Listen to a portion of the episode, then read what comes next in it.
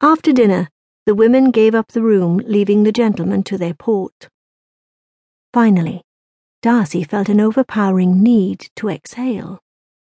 Whoever this Miss Elizabeth Bennet was, and wherever she had come from, she had nearly taken his breath away when he walked into his aunt's parlour earlier that evening. The intelligence that she had relations in trade now made sense.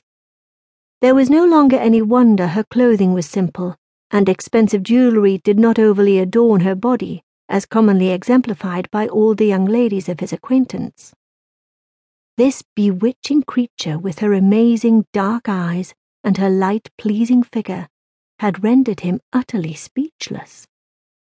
That was until she began boasting of an acquaintance with that scoundrel, George Wickham. What impertinence, Darcy began to consider, in recollection of her earlier retorts to his aunt as well as to himself. Does that young lady not comprehend what an honour it is for someone of her standing to dine here at Rosings?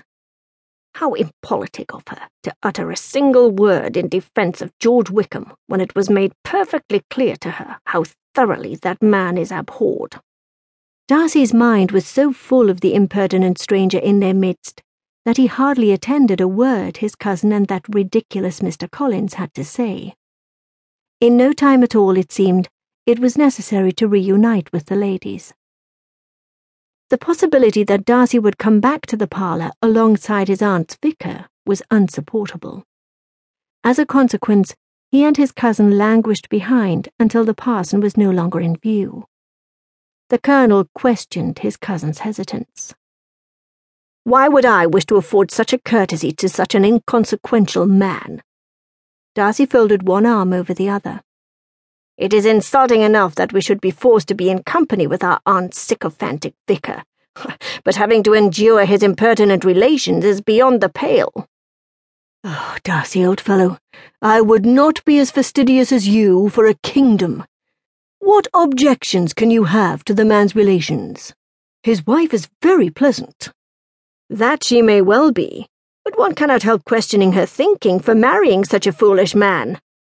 Oh, no doubt the lady was guided by prudence. Since when is a woman's soundness of mind to be questioned for her decision to marry for security? Darcy shrugged.